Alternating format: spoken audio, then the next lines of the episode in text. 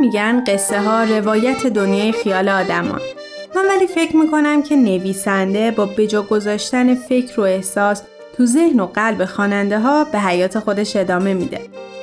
تعمق روی احساس و افکار خودمون موقع شنیدن یا خوندن یک اثر و تحلیل شخصیت و اتفاقی داستان دو تا فایده بر ما دارن.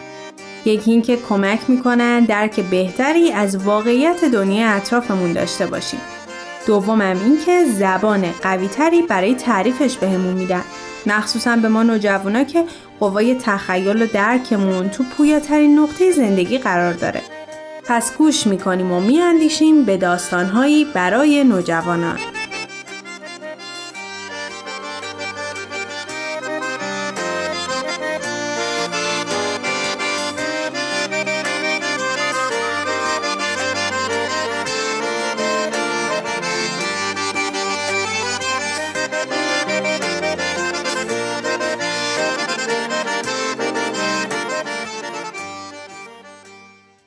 برداشتی آزاد از زندانی قفقاز اثر لئو تولستوی. قسمت دوم. ژیلین شب را با بیخوابی سپری کرد. روشنایی روز به زودی از شکاف دیوار وارد آغل شد. از لای سوراخ دیوار راهی را دید که به سمت تپه می‌رفت سمت راست یک کلبه با دو درخت نزدیکش دیده می‌شد سگی در آستانه در لمیده بود و بزی با بچه هایش در اطراف پرسه می‌زد.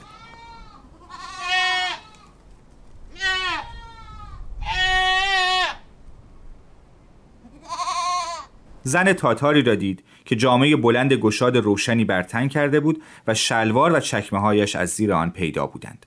کوزه آبی را روی سرش حمل می کرد و دست کودکی که موی سرش را تراشیده بودند گرفته بود. در حالی که سعی می کرد تعادلش را حفظ کند به داخل کل برفت. خیلی زود تاتار ریش قرمز با نیمتنه ابریشمی بیرون آمد. کش و قوسی به خودش داد ریشش را خاراند به نوکرش دستوری داد و رفت. ژیلین که از تشنگی گلویش خشک شده بود با خودش فکر کرد کاش حداقل می اومدن یه سر به من می‌زدن. صدای باز شدن قفل را شنید. تاتار ریش قرمز به همراه مرد دیگری وارد شد. مردی کوچک اندامتر، سبزه، با چشمان سیاه درخشان، گونه های قرمز، ریش کوتاه و چهره بشاش. تاتار ریش قرمز با بیحوصلگی چیزی زیر لب گفت. به چارچوب در تکیه داد و در حالی که به خنجرش ور می‌رفت مانند گرگی به ژیلین زل زد. تاتار دیگر سرحال و چالاک یک راست آمد سراغ ژیلین. زد روی شانهش و به زبان خودش تون با او حرف زد. مدام چشمک می‌زد و تکرار می‌کرد روس خوب روس خوب! ژیلین با دستها و لبهایش به او فهماند که آب می‌خواهد. مرد خندید و صدا زد دینا! دینا! دختر لاغرندامی که تقریبا 13 ساله می‌زد و شبیه تاتار سبزه بود دوید داخل. واضحا دخترش بود چرا که چشمانش سیاه و درخشان و صورتش زیبا بود. جامعه آبی بلند و آسینهای گشادش با رنگ قرمز دوردوزی شده بودند. گردنبندی از سکه های نقره روسی آویزان کرده بود. موهای سیاه بافته شده اش را با روبان زردوزی شده و سکه های نقره تزئین کرده بود. پدرش به او دستوری داد. دختر بیرون دوید و با یک پارچ فلزی برگشت. آب را به ژیلین داد و با چشمان گرد شده آب خوردن ژیلین را نگاه کرد. انگار که یک حیوان وحشی را تماشا می کرد. هنگامی که ژیلین خواست پارچ را پس بدهد دختر با چنان حرکت تندی عقب پرید که پدرش خنده اش گرفت. پدر دختر را برای کار دیگری بیرون فرستاد. دختر پارچ را گرفت بیرون دوید و در یک سینی گرد مقداری نان فطیر آورد و مجدد با چشمانی خیره به ژیلین نگاه کرد. تاتارها رفتند و در را قفل کردند.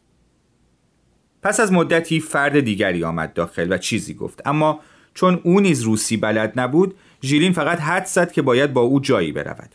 لنگان لنگان او را دنبال کرد زیرا کند و زنجیر مانع راه رفتنش بود. به محض بیرون آمدن از آقل روستا را دید که حدوداً ده خانه و یک مسجد تاتاری داشت. سه اسب زین شده که افسارشان دست پسرانی کوچک بود جلوی یکی از خانه ها ایستاده بودند. تاتار سبزه از داخل همان خانه بیرون آمد و با دست به ژیلین اشاره کرد که دنبال او راه بیفتد. دوباره خندید. به زبان خود چیزی گفت و به داخل منزل بازگشت. ژیلین وارد شد.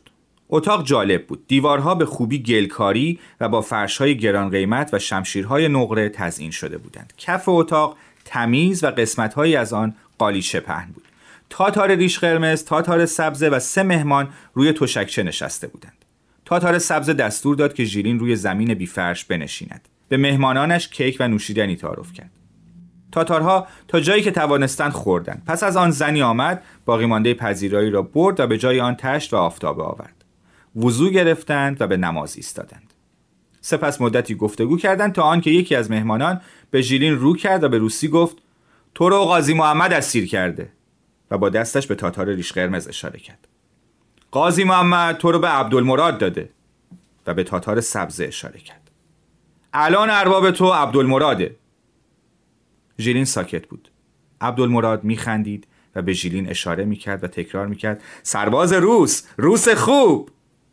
مترجم گفت دستور میده که واسه خونوادت نامه بنویسی و درخواست کنی خونبهاتو بپردازن. به محض اینکه پول برسه آزادت می‌کنن. ژیلین لحظه ای فکر کرد و گفت چقدر خونبها می‌خواد؟ تاتارها مدتی با هم مشورت کردند. مترجم گفت سه هزار روبل. ژیلین گفت نه نمی‌تونم انقدر پول بدم. عبدول بازوانش را تکان می‌داد. با ژیلین حرف می‌زد. مترجم گفت چقدر می‌تونی بدی؟ ژیلین موقعیت را سنجید و گفت 500 روبل. با شنیدن این جمله تاتارها همگی با سرعت شروع به صحبت کردند. عبدال شروع کرد به داد زدن سر تاتار ریش قرمز و با چنان سرعتی حرف می‌زد که آب دهانش بیرون میریخت. تاتار ریش قرمز فقط چشمهایش را در هم کشید و با زبانش صدای تلق تلق درآورد. پس از مدتی ساکت شدند و مترجم گفت 500 روبل کافی نیست. خودش فقط 200 روبل واسه تو پرداخته. قاضی محمد به عبدال بدهکار بوده و به جای پول تو رو بهش داده. 3000 روبل. کمتر نمیشه. اگه زیر بار نری میفتی تو سیاهچال و شلاق می‌خوری. ژیلین فکر کرد هرچی آدم بیشتر ازشون بترسه بدتر میشه. از جایش پرید و فریاد زد بهش بگو که اگه سعی کنه به ترسونتم اصلا نامه نمی نویسم اونم چی گیرش نمیاد. من ازتون نمی ترسیدم هیچ وقتم نمی ترسم پس از شنیدن حرف مترجم مدتی طولانی جر و بحث کردند. مرد سبزه گفت روس شجاع روس شجاع! خندید. به مترجم چیزی گفت که اون نیز ترجمه کرد. هزار روب رازیش می‌کنه. ژیلین پای حرف خود ایستاد. بیشتر از 500 روبل نمیدم. اگه هم بکشیدم هیچی گیرتون نمیاد. تاتارها برای مدتی حرف زدند و سپس نوکری را بیرون فرستادند. نوکر با مردی تنومند ژنده پوش با پاهای برهنه در کند و زنجیر بازگشت. نفس ژیلین از تعجب حبس شد. کاستیلین بود. او را هم اسیر کرده بودند. در حالی که تاتارها در سکوت به آن دو نگاه می کردند ژیلین گفت که چه بر سرش آمده و کاستیلین تعریف کرد که اسبش ایستاده تیرش به هدف نخورده و عبدل او را اسیر کرده بود. عبدل بالا پرید به کاستیلین اشاره کرد و چیزی گفت. مترجم توضیح داد که اکنون هر دو به یک ارباب تعلق دارند و کسی که اول خونبها را بپردازد زودتر آزاد می شود. او به ژیلین گفت تو هی عصبانی میشی. اما رفیقت آرومه. نامه نوشته و قرار پنج هزار روب براش بفرستن. واسه همینم غذای خوبی گیرش میاد. ژیلین پاسخ داد. رفیقم می‌تونه هر کاری دوست داره بکنه. شاید پول داره اما من نیستم. اگه دوست دارید بکشیدم. هیچی نصیبتون نمیشه. من واسه بیشتر از 500 روبل نامه نمی نویسم. آنها ساکت بودند. عبدل از داخل یک جعبه قلم و کاغذ بیرون آورد و با اشاره به ژیلین فهماند که بنویسد. 500 روبل را قبول کرده بود. ژیلین به مترجم گفت یه ذره صبر کن. بهش بگو که باید به همون غذای خوب و لباس مناسب بده و بذاره با هم باشیم. زنجیرا رو هم باز کنه. ژیلین به صاحبش نگاه کرد و خندید. عبدل نیز خندید و بعد از شنیدن حرف مترجم گفت بهشون شنل و پوتینی میدم که بتونن باهاش داماد شن. بهشون مثل شاهزاده ها غذا میدم و اگه بخوان می‌تونن با همدیگه توی آقل زندگی کنن. ولی پاهاشون رو غیر از شبا باز نمی‌کنم چون ممکنه فرار کنن. زد روی شانه ژیلین و گفت تو خوب من خوب. ژیلین نامه نوشت اما آدرس را اشتباهی داد. با خودش فکر کرد از اینجا فرار می‌کنم.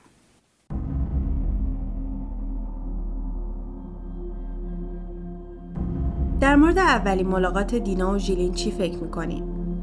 فرستادن نامه که قرار نیست به مقصد برسه انتخاب درستیه؟ لطفا نظرتون رو تو کامنت ها واسمون بنویسید.